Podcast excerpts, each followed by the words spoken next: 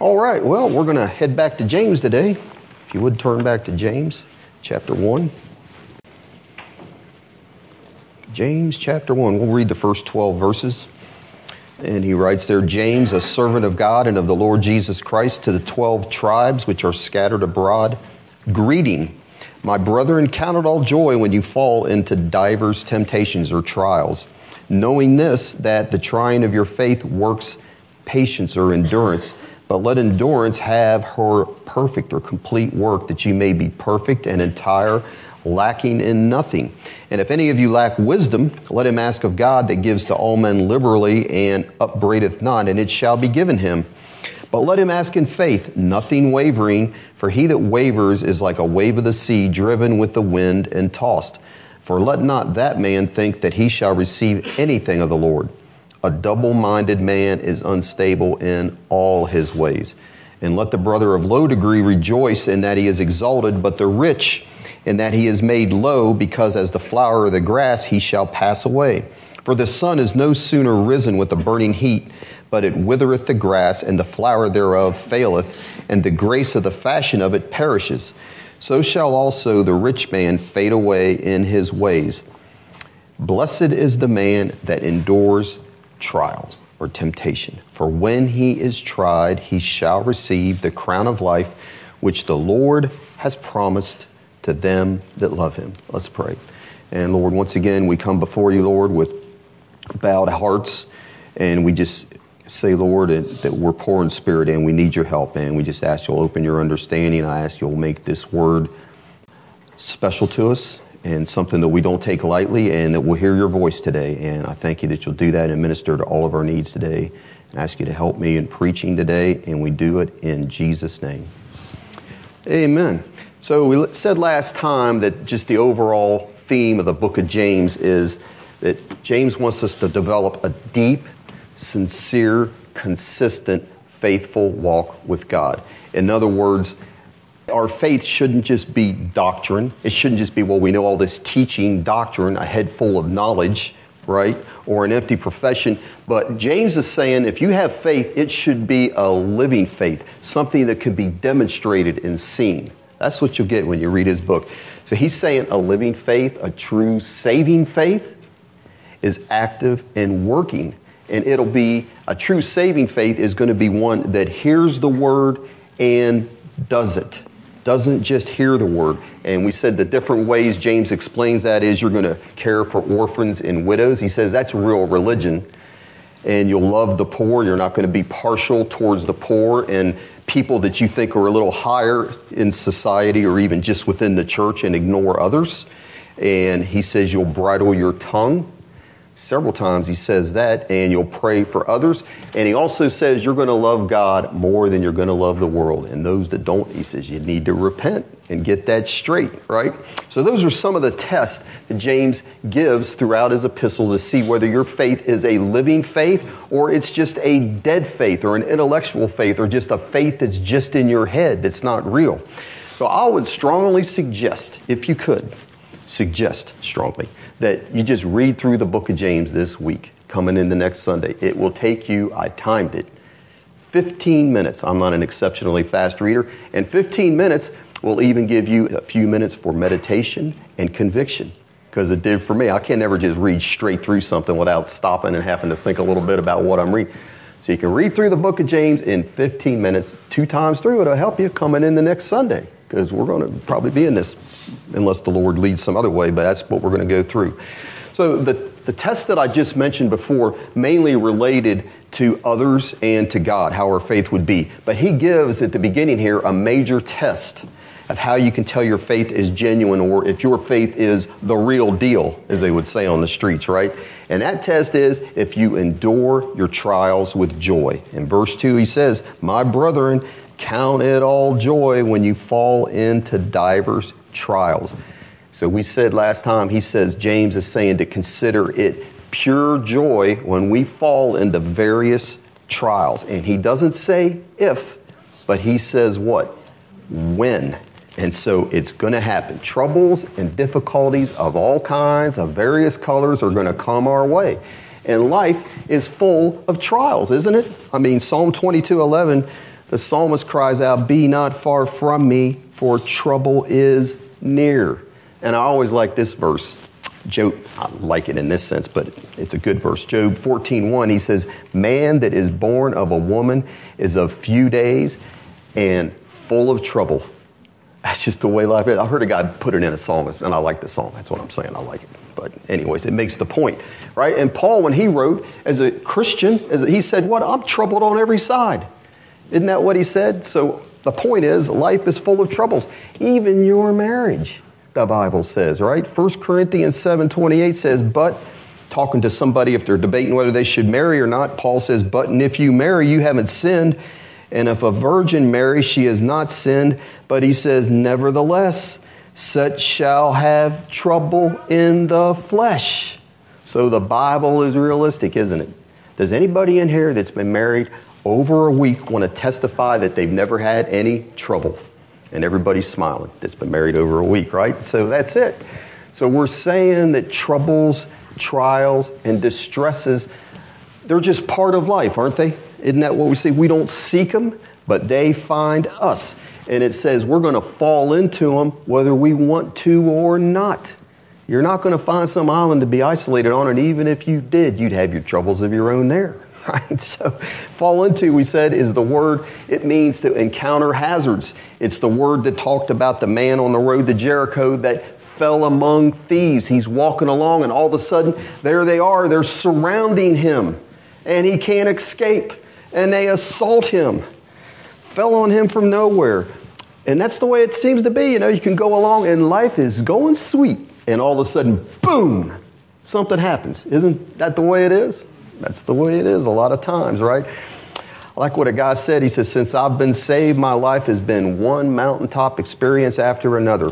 One day I'm on the mountaintop, and the next day the mountain's on top of me. and I thought that was pretty good. That's about the way it goes. But you know, a lot of times when that happens, all of a sudden comes from nowhere, and it seems like, well, God's hands on me, everything's going good, and then boom, a trial comes, a test of your faith, and you're like, why did that happen to me? Why was I picked out for that? What have I done wrong? And you think, man, surely God hates me. There's something I've done wrong. And Peter says, Beloved, dear friends, please calm down. He says, Don't be surprised when a fiery trial comes your way. He says, Don't be astonished. That's what that word surprise means. Don't be taken aback, like, what's going on here? He says, as though some strange thing happened to you. And that word strange is like a stranger, a foreigner. Don't act like this is some stranger or foreigner coming to your door. What are you doing here? I wasn't ready for you. No, he says, don't be surprised, beloved. Don't think it's strange. Don't be shocked. What is this? Why is this happening to me? He's saying, don't be that way about it. He's saying, look, he says, think it not strange, but he says to do what? Rejoice he says the same thing that James says count it all joy, consider it pure joy. So the question is, how can you rejoice? How can I rejoice when you're experiencing anguish, trouble, emotional distress? Say you're suffering demonic oppression and depression, trouble in your home. And I'm saying the Bible tells us how. So if you would, put something there in James and turn back to John 16. How can we rejoice when trouble comes our way? Look in John 16, if you would, please. And so, what we have in John 16, beginning in verse 20, Jesus says, Truly, truly, I say unto you, John 16, 20, that you shall weep and lament, but the world shall rejoice, and you shall be sorrowful. But he says, But your sorrow shall be turned into joy. Verse 21 he says, A woman, when she is in travail, has sorrow because her hour is come. But as soon as she is delivered of the child, she remembers no more the anguish for joy that a man is born into the world. And ye now therefore have sorrow, but I will see you again, and your heart shall rejoice, and your joy no man takes from you. And in that day you shall ask me nothing. Verily, verily, I say unto you, whatsoever you shall ask the Father in my name, he will give it you. Hitherto have you asked nothing in my name. Ask, he says in verse 24, and you shall receive that your joy may be full. So listen, a woman that is in labor is not enjoying herself. And I'm not speaking from experience, but I'm speaking from sight. experience. But I've never experienced it, but Jesus himself calls it travail. What is it? She can count on all joy, knowing that one point that is going to end, isn't it? The anguish, as he called it, will be over. And she'll have birthed this beautiful child, right? That she can love and she can hold.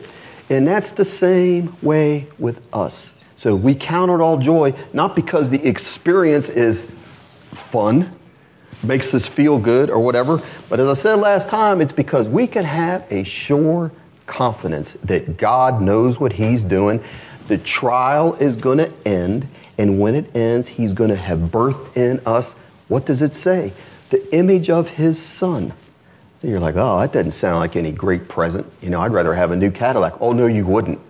Not on the day of judgment, not in eternity. Believe me, that'll be the gift you'll prize, being in the image of His Son. God's nature, because His character to use an overused term, I'm going to sound like the president here, it's a beautiful character. With the president, everything's beautiful, uh, which is fine. But with Jesus, it really does say there is a beauty to holiness, isn't there? A beautiful, holy character. And so let's get back to this though. What is the underlying motive for that lady, the woman, to endure the labor? What's the underlying motive? She's never held that baby. She's never kissed that baby. She has never even seen the baby, right? But she still has what? A strong bond of love that causes her to endure whatever labor, however hard this is. Her love causes her to endure that. Once again, I'm not speaking from experience. I asked my wife. Make sure I got my facts right. But isn't that the case? Women that have had babies, that'll get you through it. And it's the same for us to endure trials. Only those, that's why we read down to verse 12, only those that love the Lord will do it, will endure strong trials. Look, if you go back to James, look down in verse 12, James 1:12. If you go back there, that's what it says. Blessed, blessed is the man that endures trials for when he is tried, he'll receive the crown of life which the Lord has promised to whom? Those who love him. They will be the ones that are the blessed ones, the ones that endure trials. So he, Paul, it's an important thing that we love the Lord Jesus Christ. Paul ended his letter in the Ephesians this way. He says, Grace be with all them that love our Lord Jesus Christ in sincerity or really that word could be translated that love him with an undying love.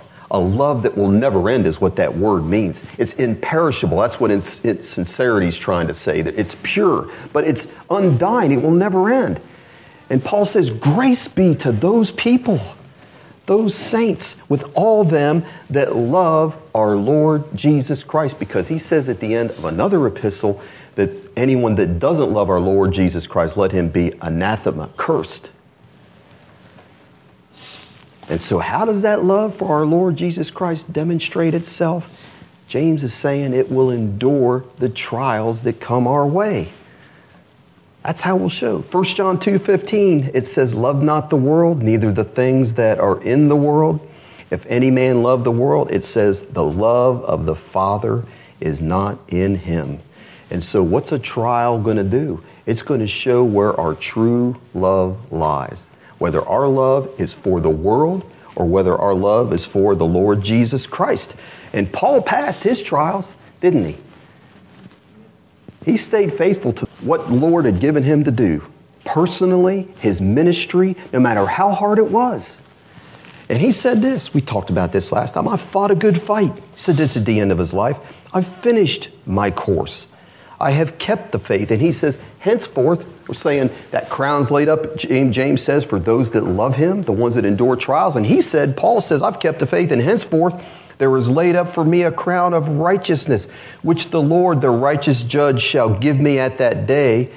And here's what he says to us, and not to me only, but unto all them also that love his appearing. I mean, you only love somebody's appearing if somebody's been gone a long time I had some of my kids are gone for weeks or whatever. I mean, I love it when they're back. I do. I love seeing them again, right? And he's saying that's who that crown of righteousness is. We have to ask ourselves are we really looking forward to his appearing? Do we love him in that way? That love his appearing. Because there is another one we're saying that love of the world, a trial will show whether you love the world or whether you truly do love the Lord. Because there's another one that didn't pass his test. And he showed that he loved the world more than God. It's, I quoted you from Paul out of 2 Timothy 4. And right after he said that about the crown of righteousness to all those that love his appearing, he went on to say, But there's another guy, for Demas has forsaken me. Why? It says, having loved this present world. So Demas showed where his, because it's out there. It's, I've said this before. It was hard out there on that mission field. Those guys are being persecuted, insulted, rocks thrown at him. And Demas is like, I'm not going through that tribulation, that trial, that persecution that the Lord Jesus says when that happens. We read it, talked about it last time. What did he say? In Luke and in the Sermon on the Mount, he says, when that happens, we're supposed to rejoice, leap for joy, because we have this great reward in heaven. And Demas is like, I don't really care too much about that anymore. I'm more concerned with my life here on this world loved this world, Paul said. He forsook me. And in forsaken Paul, he forsook the Lord. There's not any difference there. So the question we have to find out and ask ourselves is our love for God genuine? And true love, I'm saying, will endure trials. And a false love will only abide in a trial or stay with the Lord as long as it pays when there's some benefit in it for me. And that's the way we have with most modern marriages. They're not really based on true love. It's just emotion, convenience. What do I get out of this? And when it's no longer, I'm not getting anything out of this, I'm gone. And that's the way a lot of Christians are. And that's what Satan's accusation against Job was, wasn't it? He said, He only serves you, Lord, because He pays. That's the only reason He loves you, because it pays. You pay Him. But here's the thing Job's love and faith, it remained steadfast when there was nothing in it for him. I mean, literally, he had lost everything, hadn't he? Everything except literally his breath. I mean, his health was basically gone. He's just sitting there scraping himself in pain from head to foot. His wife's against him. He's lost everything at that point, right? But here's the thing Job loved the Lord for who he was. That's, he said, I'm not in this just for this. And one day, he says, I'll find out. He just didn't understand what was going on with him. He didn't have Job 1 and 2 like we did, did he? He didn't get that till later. But if you would, if you turn to Job 23, I want to show you that. Job 23.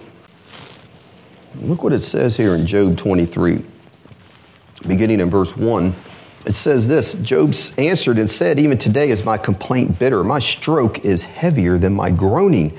Oh, that I knew where I might find him. He's like, I just need some answers. This is a hard trial I'm going through here. He says, Oh, that I know where I might find him, that I might come even to his seat. He said, If I could do that, verse 4, I'd order my cause before him and fill my mouth with arguments. I would know the words which he would answer me and understand what he would say to me. Will he plead against me with his great power? No, but he would put strength in me. There the righteous might dispute with him, so should I be delivered forever from my judge. He says, Behold, I go forward. I can't find him. He's not there. And backward, I can't perceive him. In other words, I can't find the Lord. I'm not getting any answers on the left hand where he does work, but I cannot behold him. He hides himself on the right hand. I can't see him. But look what he says in verses 10 through 12. He says, but he, God, he knows the way that I take. And look what he says. When he has tried me, Job says, I shall come forth as gold. He says, My foot have held his steps. He says, His way have I kept and not declined. Verse 12, neither have I gone back from the commandments of his lips. I have esteemed the words of his mouth more than my necessary food. He's saying, I don't understand all this, but I didn't get in all this because it pays. I know that God is right. And I still, I esteem him and his word more even than my own life. I'm not turning my back on this God. So I just wished I could talk to him and find out what's going on. And eventually, that meeting happened, didn't it? You hold on and get into chapters 39 through 42. That meeting happened. Job wasn't backing down. And that's how he was able to endure that trial, wasn't he? God tested him. And Job said, No, I'm not in this because it pays. I'm in this because I love you and I love who you are. Not just what you do for me, that all been taken away. No sign that that was ever going to come back. He didn't know that God was going to turn his captivity. We knew that because we've read the book. But he had going through that experience, he had no idea. And his wife's telling him, curse God and die. His friends are telling him, You've got to be a wicked sinner. This only happens to wicked sinners, Job. And Job's like, I don't know. I don't understand all this. There's no sin I'm really convicted of, but I'm holding on to God. When this is all over, I'll come forth like gold, he says. And Peter said, What? He says, Hey, we haven't seen the Lord Jesus physically, but he says, You can see him by faith, and by that way, you can love him that's what Peter says in 1 Peter. He says, Whom having not seen, speaking to us Christians, he says, You haven't seen him, whom having not seen, you love. In whom, though now you see him not, yet believing, you rejoice with joy unspeakable and full of glory. And he's saying that was the motivation for what he said right before that. And you know what that was? That the trial of your faith, the testing of your faith, being much more precious than of gold that perishes, though it be tried with fire, might be found unto praise and honor and glory at the appearing of Jesus Christ. He's like, you haven't seen him, but the fact you know he's there with joy unspeakable and full of glory is the motivation that you're willing to endure this fiery trial. So you get through that for his sake and your love for him, at the end, there will be praise and honor and glory at his appearing because Peter's saying that's what you're looking forward to. Seeing your Lord and Savior face to face. It'll be worth it all, as the song goes, right? It'll be worth it all. Moses, it says that by faith, he forsook Egypt. He left the world. Not fearing, he says, the wrath of the king. It says, but he endured now, that whole thing with Israel taking them 40 years out, that was a trial, wasn't it, for him? Got him in trouble, kept him out of the promised land. it says he endured everything he had to do the wrath of the king, leading those people out, all of that. Why? It says, by seeing him who was invisible. He had a love for the Lord. He'd seen him who was invisible. Moses did. And that's how he overcame the world and his own self, actually. right?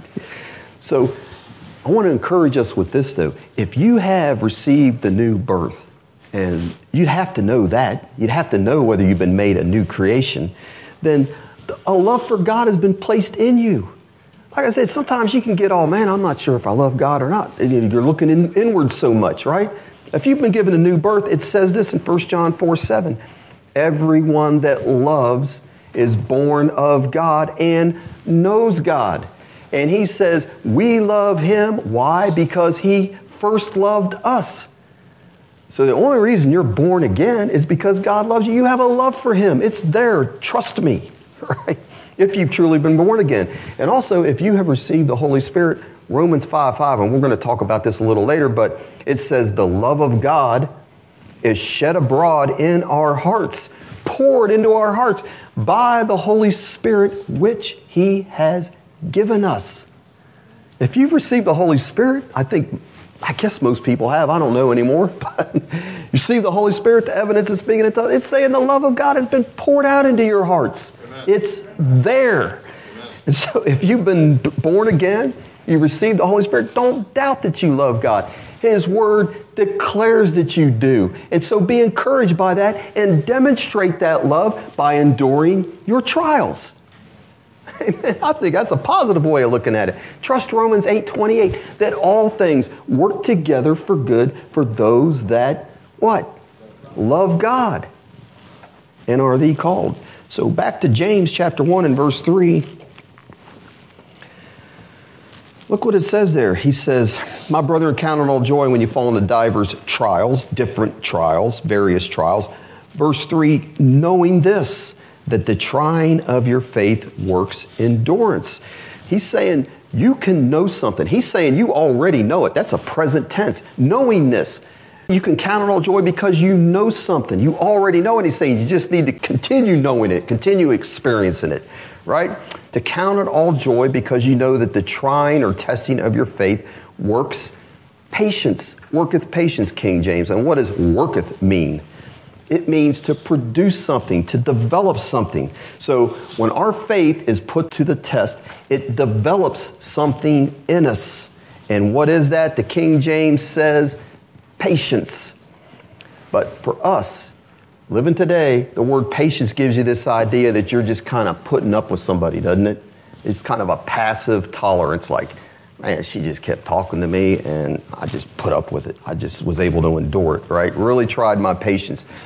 But the word patience that's used here is actually, it's much more active and forceful. So William Barclay, he's a New Testament scholar, he said this about this word patience or endurance.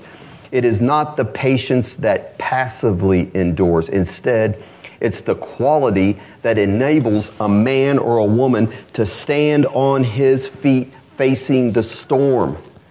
So, in other words, you get this picture of it's the idea of when, if you were a kid, you're playing King of the Hill. It's like my feet are planted here. You can come on and assault me and put all this pressure on me. I'm not moving. I'm resisting. I'm not budging from the pressure. That's what it's saying. It's more than you're just passively putting up and like, oh, I can't stand this. But, you know, no, it's like I'm resisting. You're not getting me off of here. That's what it's saying. That's the endurance it's talking about. I'm going to stay here no matter how hard it gets. Thayer in his Greek lexicon says, and I like this, he says he calls it this endurance. It's the characteristic of a man who is not swerved from his deliberate purpose and his loyalty to the faith and piety by even the greatest trials and sufferings. Let me read that again. This is what endurance, translated patience into King James, means. It's the characteristic of a man who is not swerved from his deliberate purpose and his loyalty to the faith and piety by even the greatest trials and sufferings. So they're saying endurance, it's characteristic of a man. He's not going to get moved from this is the way I'm going to live. This is how I've chosen to trust God. This is the promise I'm holding on to.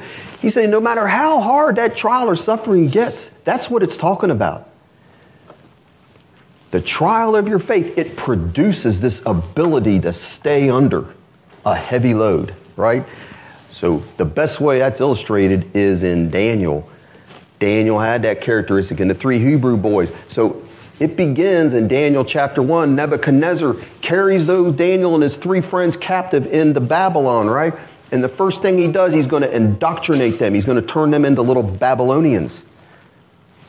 And so, Daniel, though, part of it was the king says, You got to eat my food and you have to drink my wine. Here's the problem Daniel was a saved, pious Jew, and that food was unclean and it would violate God's law. He's got a decision to make there as a young man, as a young teenage boy, right? That was the trial. And it says there in Daniel 1 that Daniel, we're saying, going back to Thayer, it's when a man has purposed in his heart a deliberate purpose. And it says that about Daniel. It says in Daniel 1, I believe verse 6, Daniel purposed in his heart that he would not defile himself with the portion of the king's food, nor his wine which he drank. And I'm saying, well, what's the big deal? That was a death sentence. You stood up to the king like that and said you weren't going to do that. That was a death sentence. But I think Daniel purposed in his heart, you take my head off or not as a young man. I'm not doing that because I love God. I serve him. He's the God I serve. The one I was taught as a young boy, willing to sacrifice that. But here's the thing this was a short trial because you know what you read there? It says that he was given favor with the prince of the eunuchs, Daniel was. And the prince of the eunuchs, Daniel saying, Look, I can't eat this king's food. And the guy's like, Well, man, if you don't eat this king's food and you start withering and getting skinny, and the king sees that, he's going to have my head. I don't like that. I don't like that idea. Daniel says, Look, just give us pulse, give us vegetables. And then you see how we look compared to these other ones. That's his faith speaking, right? and God honored that, didn't he? The guy's like, all right, they ate pulse vegetables. And it says after 10 days, they compare Daniel and they compare the other people. And Daniel's like me, he's fatter than the rest, right? It said he was fatter and fairer than the rest, those three boys. So you say, well, that was a small trial, and it was. It didn't last long. But listen, all three of them passed, didn't they? They purposed in their heart so they didn't know how big or little that was, and it didn't end up being a big, long trial that they had to endure. But we're saying when you do that, it develops endurance in you. You pass the trials God gives you where you're at now, it gives you that endurance to pass a greater one. Because guess what? You read Daniel, a greater one was not far off. That's Daniel 1. You get into Daniel chapter 3, and what happens? The image is set up. Oh, this is a lot bigger test. And anyone that doesn't, when they hear the music, doesn't bow down to this king is going to get thrown into a fiery furnace. That's the punishment, right? You're not going to bow down, you're in trouble. And can you imagine the pressure? These young guys, they are brought in front of the king. You think, well, big deal. Oh, it would have been a big deal. You get brought in front of the president, and all the people are standing there, and here you are going to take your little stand on, you know, I trust the Lord. You know, that's no small thing. That's like Brother Hamilton. You all remember that time he went in front of the Congress, or the, whatever, the little assembly, senators and all that in the state of Kentucky, down in Frankfort. I mean, I was totally impressed with this. And he said, I believe in trust in God for healing, right in front of all those guys. Ah, that's something else, isn't it? That shows you his heart right there. And that should be our heart. And that's the heart of the Lord Jesus, and it's the heart of Daniel. But he comes, those three boys, they're brought before that king. And here's the king saying this to you Is it true? I'm, I'm sure he said it kind of like, you gotta be, is it true, O Shadrach, Meshach, and Abednego, that you do not serve my gods or worship the golden image which I have set up? And here's what they knew everybody else did right? Great pressure to conform to what everybody else is doing. And I'm saying, if you all haven't realized this yet, that is what is happening today in our country. Yeah, that's right. There is this great pressure to conform to all this anti Christian, anti Christ culture and worldview. And people are just caving in left and right, Christian and non Christian. And so you better, we better figure out what this Bible says, what your convictions are that you're going to have to hold when you stand, each one of us individually, before the Lord Jesus Christ on that day of judgment. Because He's going to be asking you, why did you, why did you get that out of the Word when you'd been taught the truth? Why did you back off of that? Because of everybody else? Are you like Demas? That's what he'll be saying, right? But listen, these guys didn't cave, and you know why? Three things. I say they loved God more than their own lives, didn't they? Luke 14, he says, if you're going to come after me, better love me more than you love mother, father, sister, brother, even your own life, or you cannot. That's a word of impossibility. Jesus says, You cannot be my disciple. So he says, You need to sit down and count the cost. Are you willing to take this trip with me? You're willing to give up even your own life? That's the question. But that's the first thing. They, they were willing, weren't they? And who's to say we aren't all willing? You're all looking at me. Are you, you're all willing. I'm saying it. yes, you are. You'll be willing. And the second thing is, I think they counted it all joy. They answered the king. They said, Oh, king, we're not careful to answer you in this matter. If it be so, he says, Our God, they said, Our God, whom we serve, is able to deliver us from the burning fiery furnace. And he will deliver us out of thine hand, O king. But if not, they said, Be it known unto thee, O king, they were respectful, that we will not serve thy gods, nor worship thy golden image. And here's the other reason they were able to stand up with that. You know why? They passed the test in Daniel 1. And it produced an endurance in them, an ability to undergo greater pressure because this pressure was much greater they didn't have anybody helping them out here. They were standing by themselves, weren't they? A lot greater pressure.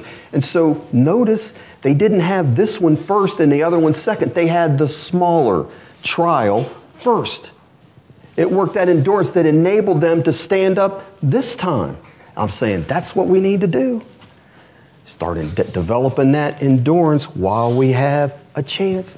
So I would recommend to all of us here, we need to be in the Word if you are so much on that social media and news, it will so affect your thinking, you don't even realize it. You're being more conformed to the world than you realize in every aspect. We've got to be thinking word oriented people. And then when you do that, it's just not a matter, well, I read my verses today. You need to pray for understanding. God will give you understanding because only He can do that. And then it's a matter of developing clear convictions.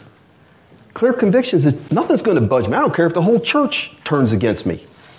I've seen it in the Word. I'm sticking with this because He's the one I have to answer to. Nobody else will be there on that day of judgment, right? And after that, you have those clear convictions, then do like Daniel. Don't say, well, I'm not sure what I would do. I don't, I don't see that. Daniel, it says he purposed in his heart, this is what I'm going to do based on the Word of God, right?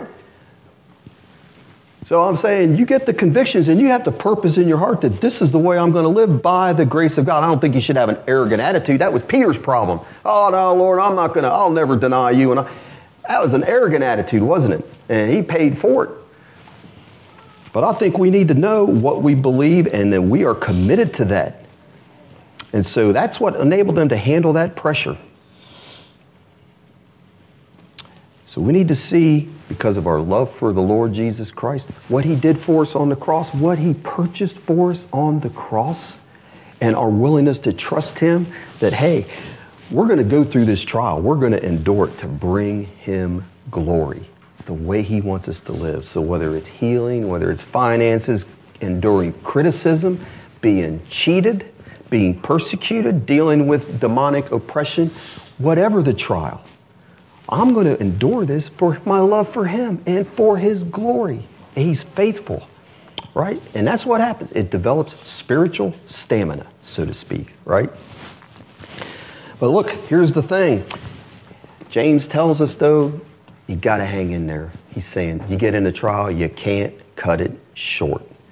You can't bail on a trial because it gets too hard. It's because God has a goal in whatever trial you and I are in. And when we cut and run from that, then guess what? We become underdeveloped. Dropouts. So look, that's what he's saying here in verse 4. So he says in verse 3, knowing this, the trying of your faith, it'll produce endurance. But he says, but let endurance, it has to have its perfect or complete work. Let endurance have her perfect work, that you may be perfect and entire, lacking nothing. So he's saying this perseverance, this standing firm, and has a work to do. And if we give up and abandon our trust or faith in God, the work will not be completed. Now, the word let in King James make it sounds like you're asking permission Uh, give permission for endurance to do its perfect work. And it's really, it's not that. It's a command. James is saying, don't short circuit the work God's trying to do in you through this trial. He's basically saying we have a duty, if we love the Lord, to trust Him and to enable Him to do the work He wants to do in us. Remember, we're not our own. We're bought with the price. We're His. Got to let Him do that work He wants to do in us. And so, what is that perfect work? That it talks about there, that complete work. It's a work of maturity. Proven character is what it means. And I like what one writer said. Listen to this maturity of character is not the result of the number of trials that you go through. It's not how many trials, oh, I've been through so many trials, God's had to have done a work in me. Not necessarily. He says it's not the number of trials, but the way in which those trials are met allowing them to achieve their divinely intended impact on us. It's the way in which those trials are met, allowing them to do that work that God intended in us, is what he's saying. So listen, you face a trial, there's two paths you have there, right? You can choose to get discouraged and quit, and that's going to just show what? It's going to show that you really didn't have true faith for whatever reason. I'm not getting into all the different reasons why somebody couldn't endure a trial. But that's what it's proving or showing. Or you can let that trial drive you to your knees, seeking God for grace and help and strength. That you want to experience God's faithfulness and have His character established in you. That's the two paths you have to choose from, don't you? That's the way it works. Hudson Taylor, famous missionary, He's talking to this young missionary who's about ready to start working China with him. And as he's sitting there, they're both drinking tea. They got their teacups, and he brings his, his fist down like that, and the tea goes spilling all over the place. The guy's like, Man, what in the world was that all about? I thought you were a deep man. And Hudson Taylor says this, said this to him. He says, When you begin your work, he says, you'll be buffeted in numerous ways and he said the trials will be like blows. And he says, remember that those blows will only bring out what's in you. They're only going to spill out what's in you, he's saying. So if our faith is genuine, a trial is not going to destroy it, but it's just going to prove what it is and it's going to bolster it, build it up. So the Chinese character, you know, they have characters, not words like we do. The Chinese character for crisis, it consists of two characters, one on top of another. And the one on top is danger, but the one on the bottom is opportunity. And that's the way it is with our trials. So, a crisis or a fiery trial, a lot of times it can seem dangerous, right? But what does it do? It's really God giving us an opportunity. I mean, what those guys went through going thrown into that fiery furnace, their trial, that was pretty dangerous, I would say, wasn't it? But it just gives you an opportunity to see whether your faith is genuine or not. And it also gives the opportunity for it to be strengthened. And so, if you would turn back to Romans chapter 5, beginning in verse 3, Romans 5 3, and it says, Paul writes, I will start at verse 1. Therefore, being justified by faith, we have peace with God through our Lord Jesus Christ, by whom also we have access by faith into this grace wherein we stand, and we rejoice in hope of the glory of God. In verse 3, and not only so, but he says, we glory in tribulations or pressures, also knowing that tribulation works, there's our word again, it's the same word, patience or endurance. And endurance works experience, and experience hope and hope makes not ashamed because the love of God is shed abroad in our hearts by the Holy Ghost, which is given unto us. So tribulations are pressures. And that is what a Christian is going to experience in a godless world if they're living their Christianity. Jesus promised us this. He says, These things have I spoken unto you that in me you may have peace. He's saying, In me you'll have peace, but he says, In the world you will have the same word Paul uses here. Jesus promised that in the world you will have tribulation or pressure. But he says, be of good cheer because I have overcome the world. So it's not going to overcome you. It doesn't have to overcome you, but he's saying it's coming. In the world you will have, he says, tribulation, pressure. And I'm saying nobody likes to hear that. I understand that. But I'm saying if we're going to stick with what the Bible says, the road of tribulation and pressure is the only road there is into the kingdom. Amen. That's the way it is. So we know that because we all know Acts 14 21 to 22. Paul, on his first missionary journey, he goes back to encourage the places he had been. And it says, when they had preached the gospel to that city and made many disciples, they returned to Lystra, Iconium, and Antioch, strengthening the souls of the disciples, exhorting them to continue in the faith, and saying, We must through many tribulations. There's our word again. Tribulations, much pressure trials, pressures enter the kingdom of God. We must. It's a Greek word that means it is necessary. There's no way to avoid it if you want to get in. If you avoid it, guess where you won't be? You'll be like Demas. We must, Paul said, we must, through many tribulations, enter the kingdom of God.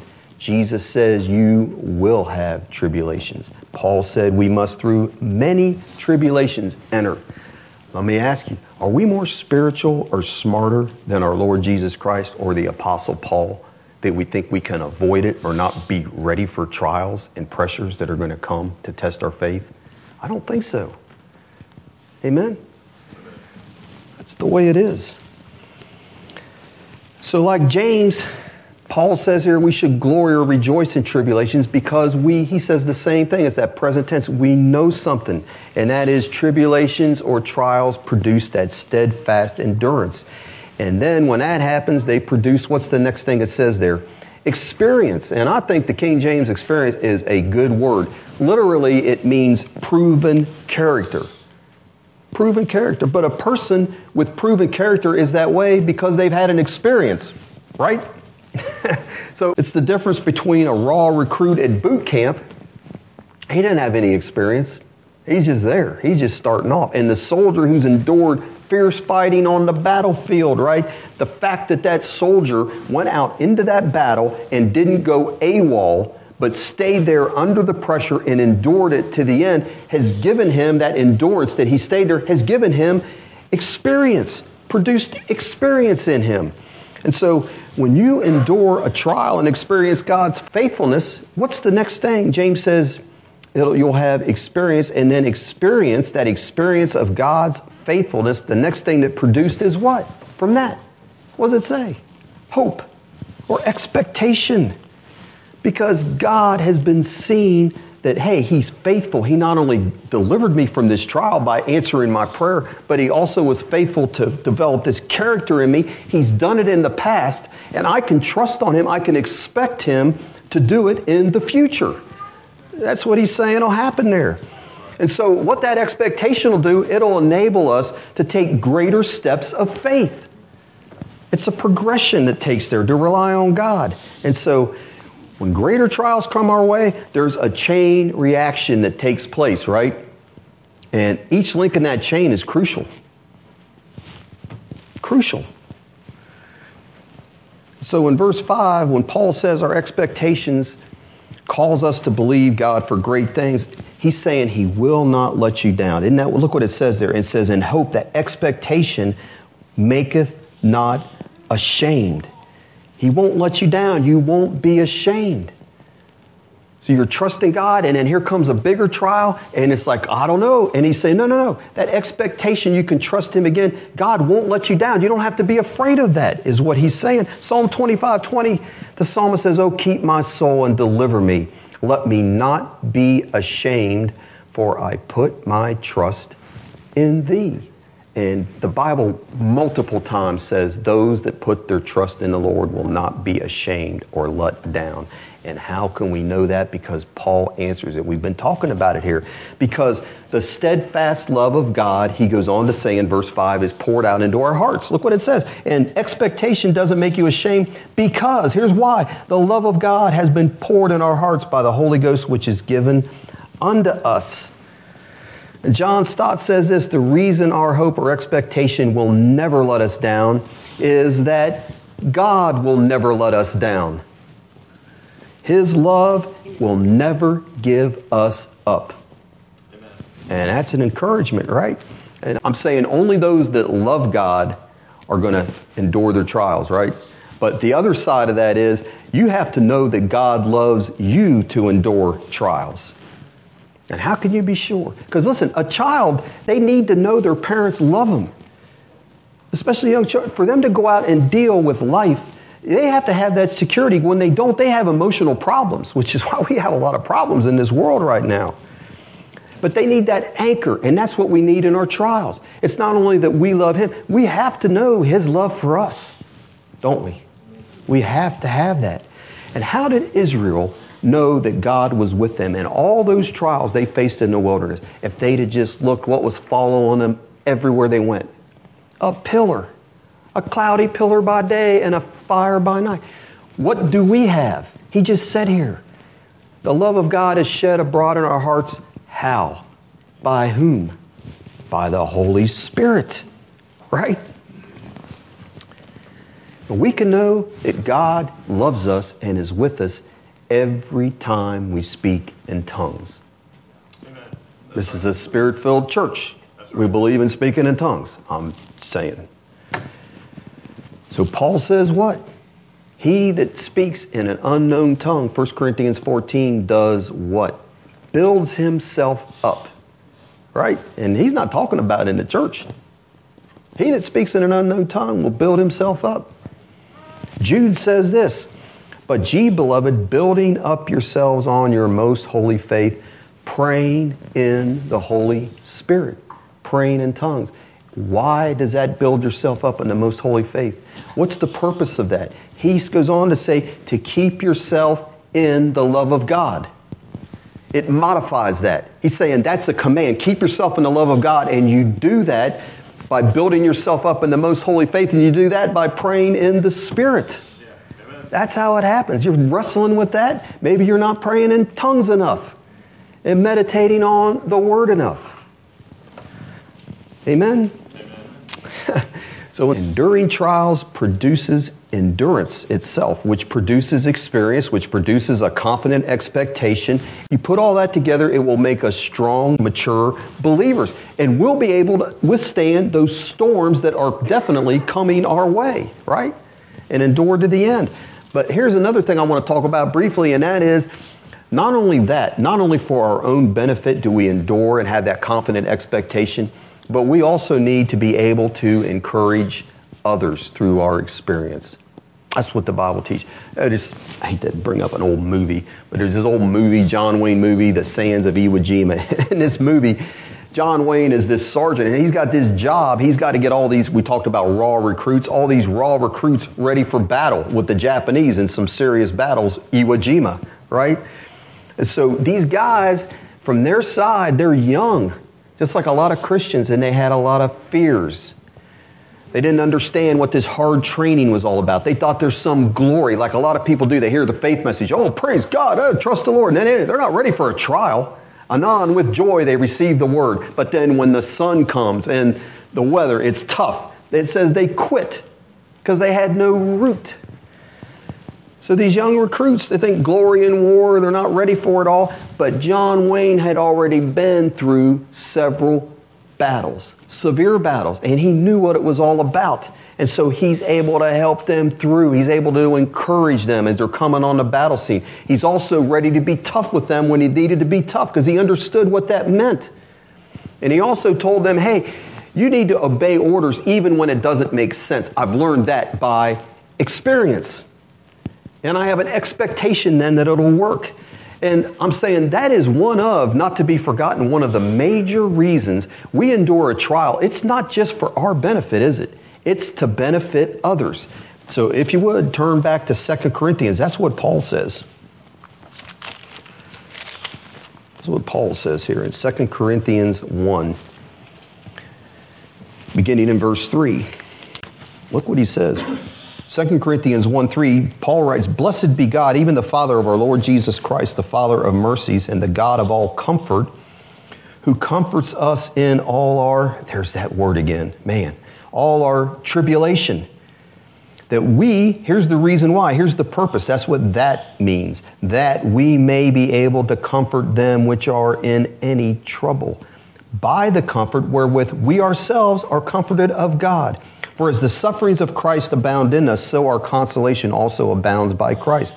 Whether we be afflicted, why was Paul afflicted so many times? He said, It is for your consolation and salvation. That I could give that to you, he's saying, which is effectual in the enduring of the same sufferings which we also suffer, or whether we be comforted, it is for your consolation and salvation. And our hope of you is steadfast, knowing that as you are partakers of the sufferings, so shall you be also of the consolation. For we would not, brethren, have you ignorant of our trouble which came to us in Asia, that we were pressed out of measure, above strength, insomuch that we despaired even of life. But we had the sentence of death in ourselves, that we should not trust in ourselves, but trust in who? God who does the impossible. He raises the dead and he delivered us from so great a death and does deliver us, in whom we trust because he's got a confident expectation that he will yet deliver us, right? And so, reading that, Paul's saying, I went through all of that I went through, not just for me. God comforted me, but he's saying, I went through all of that stuff so that I could help you in your distress, in your tribulation, in all of your troubles. And that's why he adds at the end, it couldn't get any worse than I was stoned and left for dead. I despaired even of life. But even in that tribulation, that pressing, that trouble, God came and raised me up, and he says he will yet deliver me. Because he's experienced it. He's gone through Romans 5, hasn't he? He understands that. And that's what we need to understand. if you can hear what I'm saying today, right? So if you go back to James 1. So, look what it says here in verse 4. He says, Let endurance have her perfect work. That, here's the purpose. Here's the purpose that you may be perfect and entire, wanting nothing. So, the goal for all of this, every trial we go through, we need to see that God's goal in that is what? He wants us to be mature and complete, entire. And that means all the parts are there, nothing's missing. We've got everything we need. So, you know, sometimes you get something in a box, your kids get something, and you go to put it together, and all the pieces aren't there. And you put it together, it's incomplete, isn't it? And he's saying, No, I want you to be complete. I want all your pieces to be there. I want you to be like a man, not a little baby that's immature and has a lot of growth yet to take place. He says, No, I want you to be like a man that is full grown and a specimen of humanity. Everything's there, everything's complete, full grown, mature. That's the goal, right? So listen, the goal is not endurance. So the idea behind trials is not, I'm going to put up with this, I'm going to grit my teeth and bear da da da. That's not it. If you're doing that, you're missing it. No, no, no. That's not what he's saying, is it? I'm going to count it all joy because through this, God's got a maturing work. That's what the endurance is. You hang in there, it's going to produce this completeness, this maturity in you. That's the goal. Endurance isn't the goal, it's the means to the end, right? Going through that. So when you quit, guess what happens? I've said it again, it's the last time I'll say it. When you quit and you quit your trial, you become immature and you're underdeveloped. You're incomplete. That's what he's saying here. So I'd like to end with this testimony. I just read this. I was, I mean, I'm like, wow. There's this Canadian pastor. He doesn't have a Canadian name. His name is Hyeon Soo Lim. I guess I said that right. So he was held prisoner. I don't know how all this happened, but he was held prisoner in a North Korean prison for two and a half years. And he was just released last week. And here's what he said. He wrote this letter, and they had a picture, I couldn't show that, of his congregation. They are in tears when he came back to them in Canada. But here's what he wrote. He says, I'm so grateful that God has allowed me to be here with everyone here today. I want to earnestly thank Prime Minister Trudeau for helping me in my return home, and he goes on and thanks all these other people. I'm grateful for my church community. I'm indebted to all the churches in Canada, the United States, and in Korea, the many friends around the world who have prayed daily for two years and seven months until the moment I was released and returned home. Through these prayers and the efforts of all involved, I finally came home yesterday, landing at 10 a.m. on Canadian soil. It still feels like a dream. He said, truly. And listen to the humility in this guy. And I'm telling you, what I'm going to read to you here is what we read in James lived out. But he said, truly, this is all by the grace of God. He says, I was sentenced to death by North Korea, but the sentence was commuted to life of hard labor. That too was God's grace and gave me tremendous peace. He said, From that moment, there were days of overwhelming loneliness. From the first day of my detainment until the day I was released, I ate 2,757 meals in isolation by myself. It was difficult to see when and how the entire ordeal would end. But this isolation also gave me the opportunity to spend an extended time of solitude with God. Listen to this. During the winter, I had to dig holes that measured one meter wide and one meter deep. The ground was frozen. The mud was so hard it took two days to dig one hole. It was incredibly challenging. My upper body was sweating, my fingers and toes were frostbitten. I also worked inside a coal storage facility breaking apart frozen coal. In the spring and the summer, I worked outside eight hours a day in the scorching sun. One year, of this difficult labor took a toll on my body, and I was admitted to the hospital for two months. There would be three other occasions where I would be admitted to the hospital in serious condition. Just about done. He says, During my time there, I read over 100 books on North Korea and began to grasp and gain a deeper understanding of the 70 year history that formed the nation. I also read the Bible in both English and Korean five times and memorized over 700 Bible verses. I worshiped alone for 130 Sundays. While I was laboring, I prayed without ceasing. I will share more details with you later. He said there were many difficult moments, but it was during these times that God gave me the strength to endure and persevere. Isn't that what we're talking about? There were moments of discouragement, resentment, and grumbling, but he didn't end there. He says, but that soon changed into courage and joy and thanksgiving. He said, I learned to fully accept all of this as a form of God's love and discipline to make me stronger. By God's perfect and sovereign timing, I was released, returned home, and am here with you today. So that guy lived the message I preached today.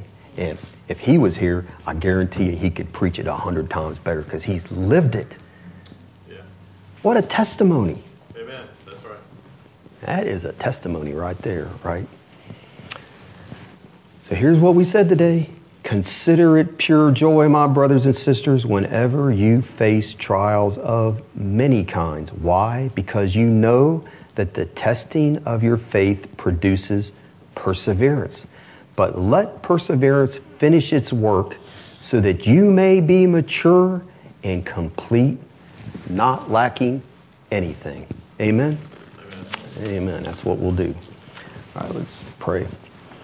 Heavenly Father, we just thank you once again, Lord, for this word that you've given us. And Lord, I just ask you'll help us to remember in time of trial, tribulation, and trouble that comes our way that you're not abandoning us, that we haven't lost your love.